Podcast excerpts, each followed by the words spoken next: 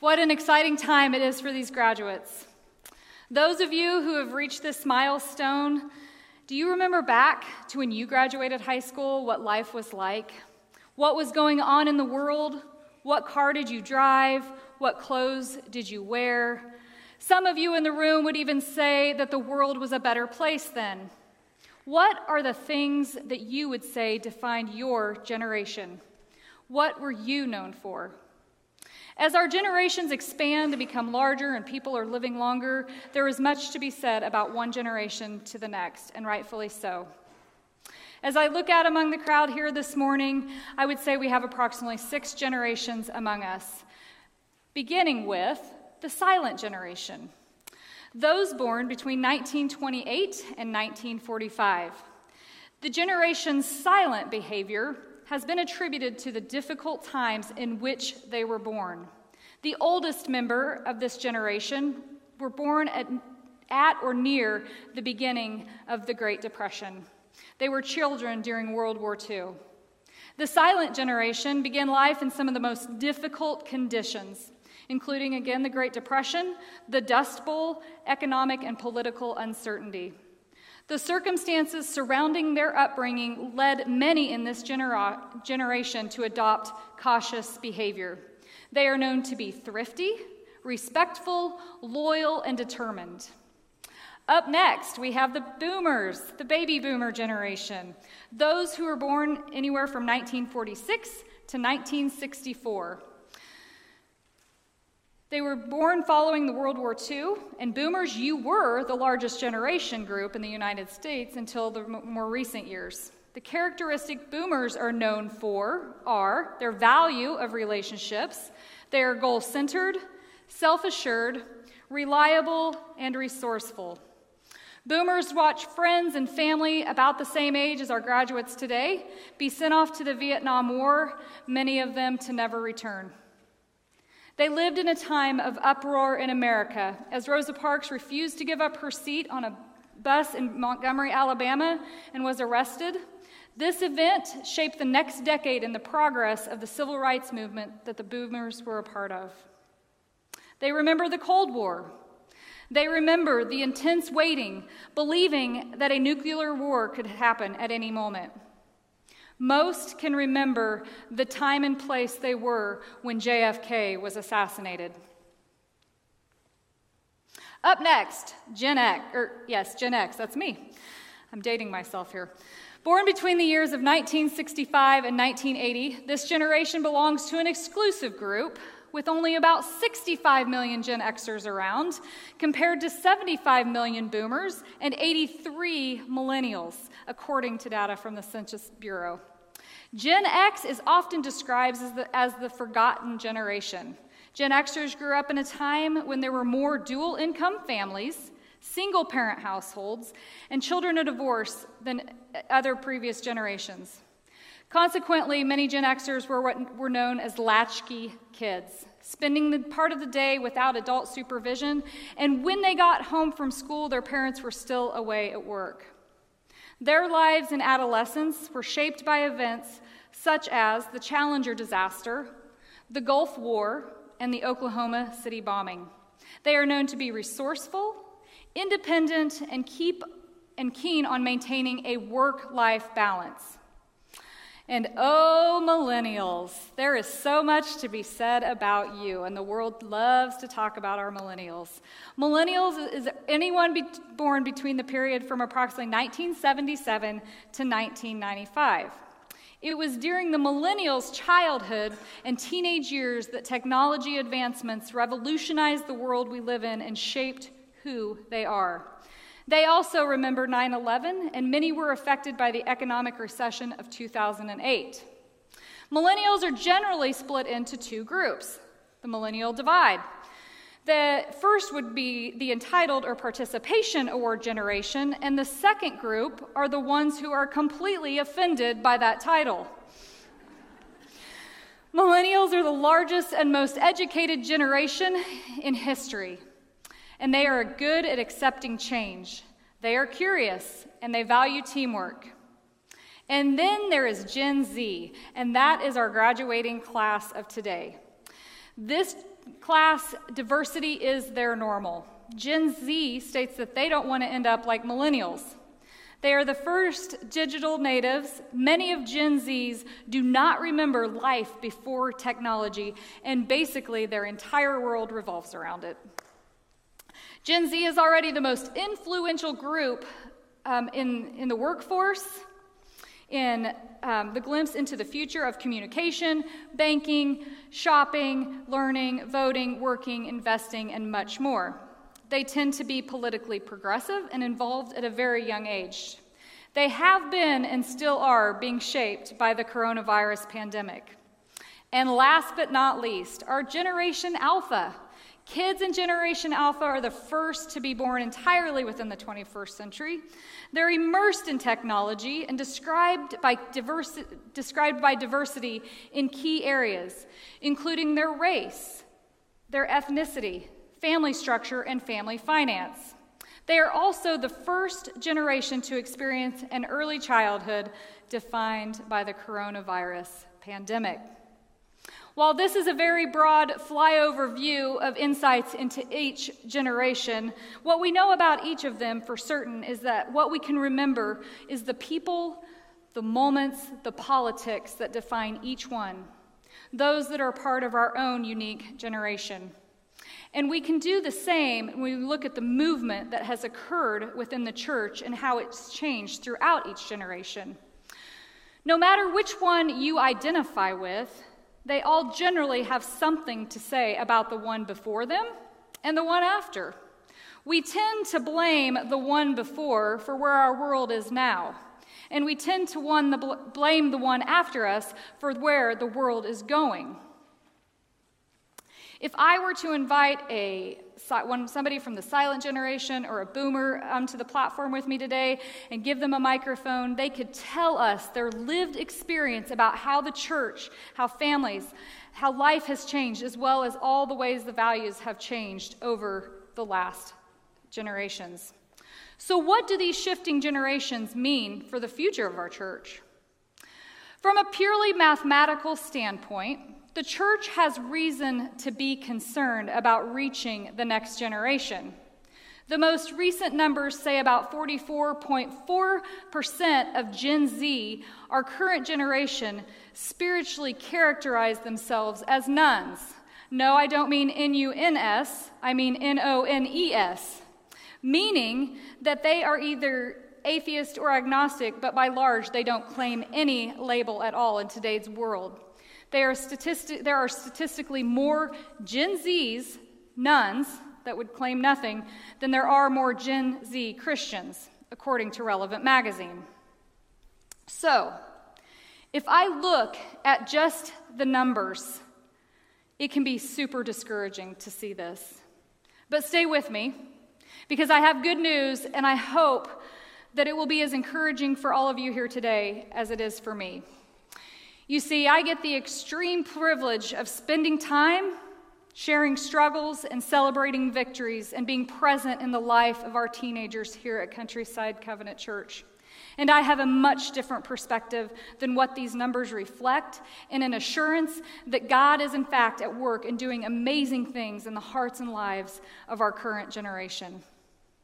As we started our school year this past year in student ministry, we did a series called Live Different.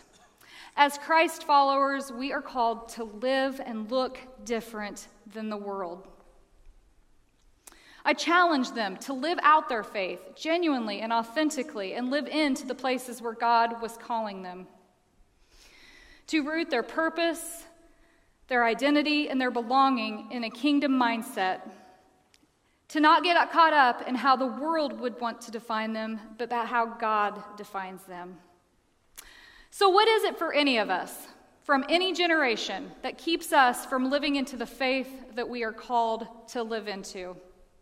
Is it lack of knowledge? Not feeling equipped? Not enough experience? Is it where we come from? Is it the mistakes that we've made? Is it that we view it as something we will do in the future when we get things in order? Whatever it is, you get to fill in that blank. Disappointingly, we are all without excuse. You see, there are too many examples of throughout Scripture of God using the old, He uses the young, He uses the poor, He uses broken people throughout His king, to, throughout His Scripture to do kingdom work. So that we are beyond excuse to get stuck in anything that would cause us to not live out our faith in Christ, no matter where we are at in our journey. As we say at my house, if you need an excuse, any of them will do. So at this time, I invite you to turn to um, Ecclesiastes chapter 11, verse 9 and 10, if you have your Bibles. If not, we have it on the screen for you.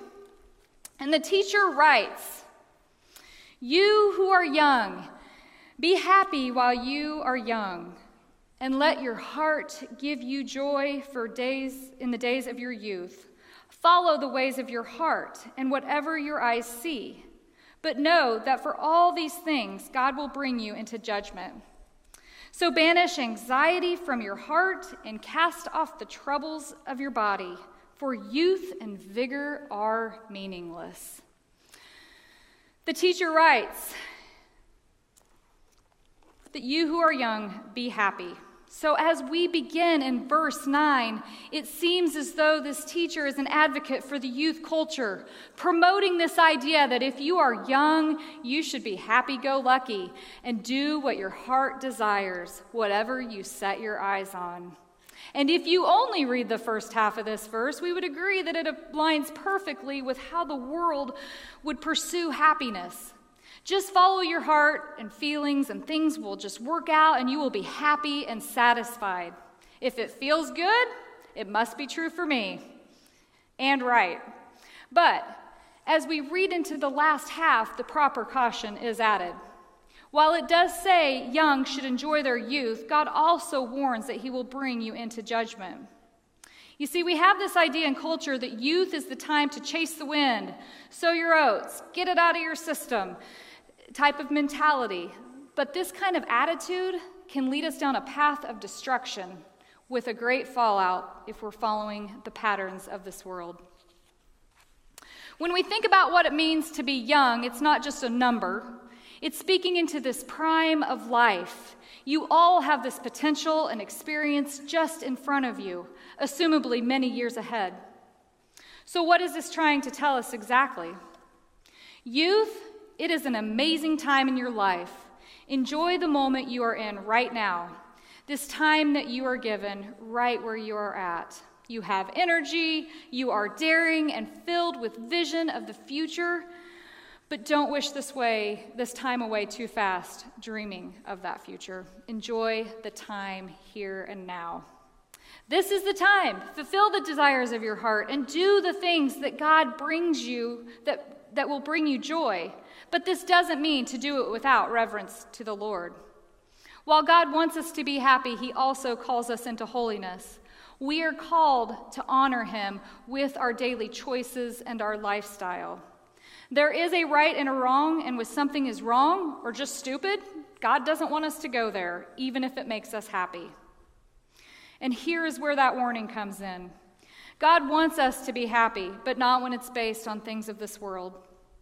1 John verse or chapter 2 verses 15 through 17 says, "Do not love the world or anything in the world. If anyone loves the world, love for the Father is not in them. For everything in the lust of the flesh, the lust of the eyes, and the pride of life comes not from the Father, but from the world." The world and its desires pass away, but whoever does the will of God will live forever. While our youth is a time of learning and discerning and making mistakes, it is also a perfect time in your life to be used to bring the glory of God for the kingdom. And this maturity is a lifelong process. 1 Timothy chapter 4 verse 12 affirms this by saying, "Do not look down, do not let anyone look down on you because you are young, but set an example for believers in speech, in conduct, in love, in faith, and in purity. The Bible is full of examples of how God uses the younger generation in some of the most vital roles throughout the story in Scripture that um, his, un, his, unfolding um, plan of redemption. We have Joseph in the Old Testament, who is rejected by his brothers, sold to Potiphar, seduced by this man's wife, and yet Joseph rejected all this temptation. A young man, a teenager, in a strange land, separated from his family and anything familiar to him, and yet he stays faithful to God. Because of Joseph's faithfulness, God's divine plan resulted in the incarnation of Christ. God used a teenager to accomplish this. And then we have David, who began to be used by God at a very young age and eventually becomes king. And while he did make one of the most scandalous mistakes in the Bible, God continued to use him because David is known to be a man after God's own heart. Even in his shortcomings, his impulsive decisions, he still, still desired to do what was right in the eyes of the Lord.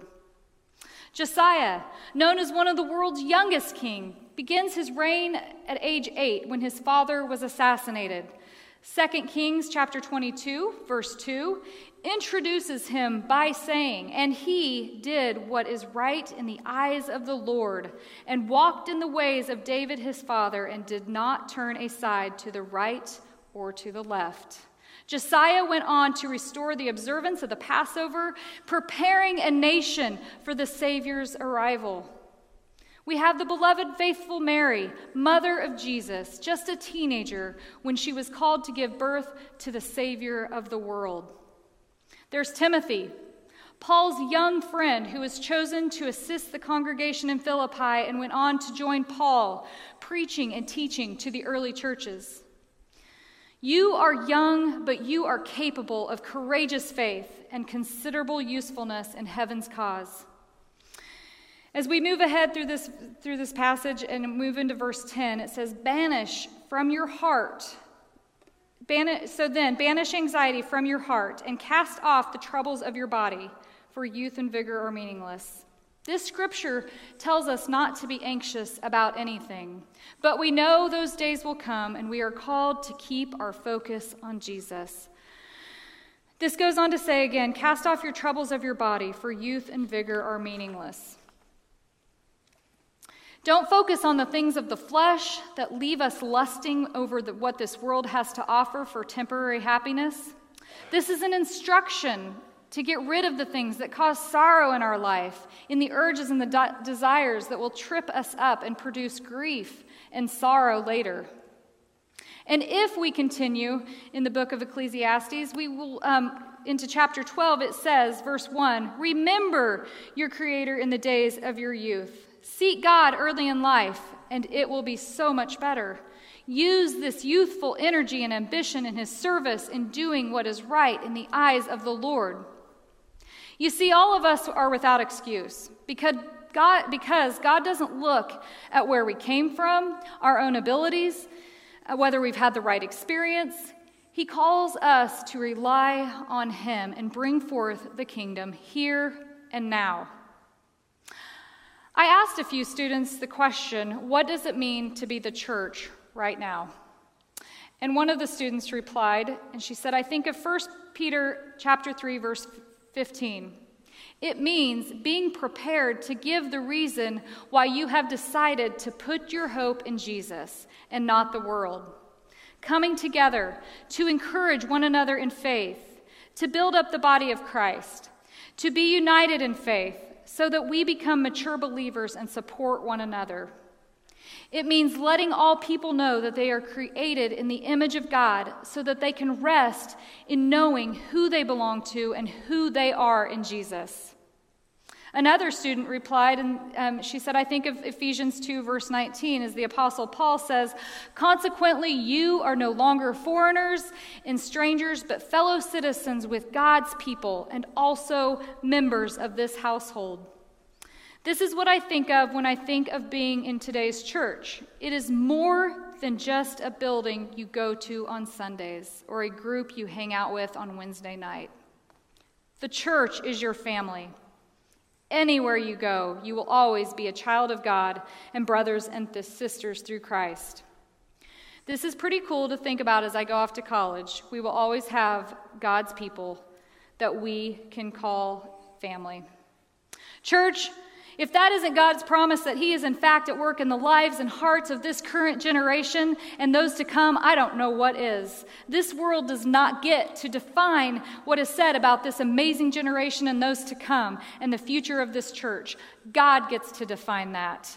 We look out among our students and onto the stage and we see them serving at the doors and we see them worshiping God.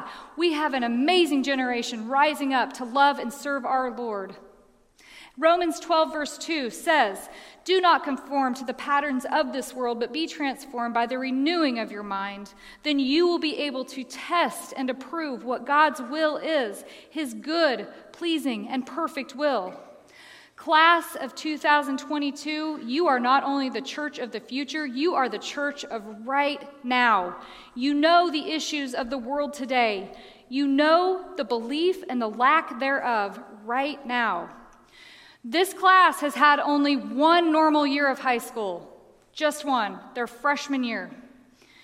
You don't need to wait. As a, as a disciple of Christ, you are called to bring forth God's kingdom on earth as it is in heaven, and the time is right now. You will have great challenges yet to come. You will have many more disappointments, but they won't be anything you can't handle. You have made it through a pandemic in a country that arguably has become so polarized and more divided than we have ever seen since the Civil War in this country. You are called, you are equipped, and you are ready to do the work right now. This is your world. You are the voice of the church today, leading into the next generation. So go, delight in your youth, chase your dreams, keeping Christ in the center of it all. Use your voice to make your impact that the world can look back and see the good work that you have done to love and serve the Lord. The life that God wants from you starts now. Church, will you pray with me? Heavenly Father, God, I do just again thank you for this amazing generation rising up. God, I thank you that you are a good and loving God whose promises hold true through all generations. I thank you that you use broken people, you use perfect people, you use wise people, you use old and young, God, to bring your kingdom forth. So may we go from this place today encouraged, God, that it is not about our own abilities, but by heeding your call and leaning into that, God, that we will leave this place without excuse to go and love and serve the world as you have called us to do. Amen.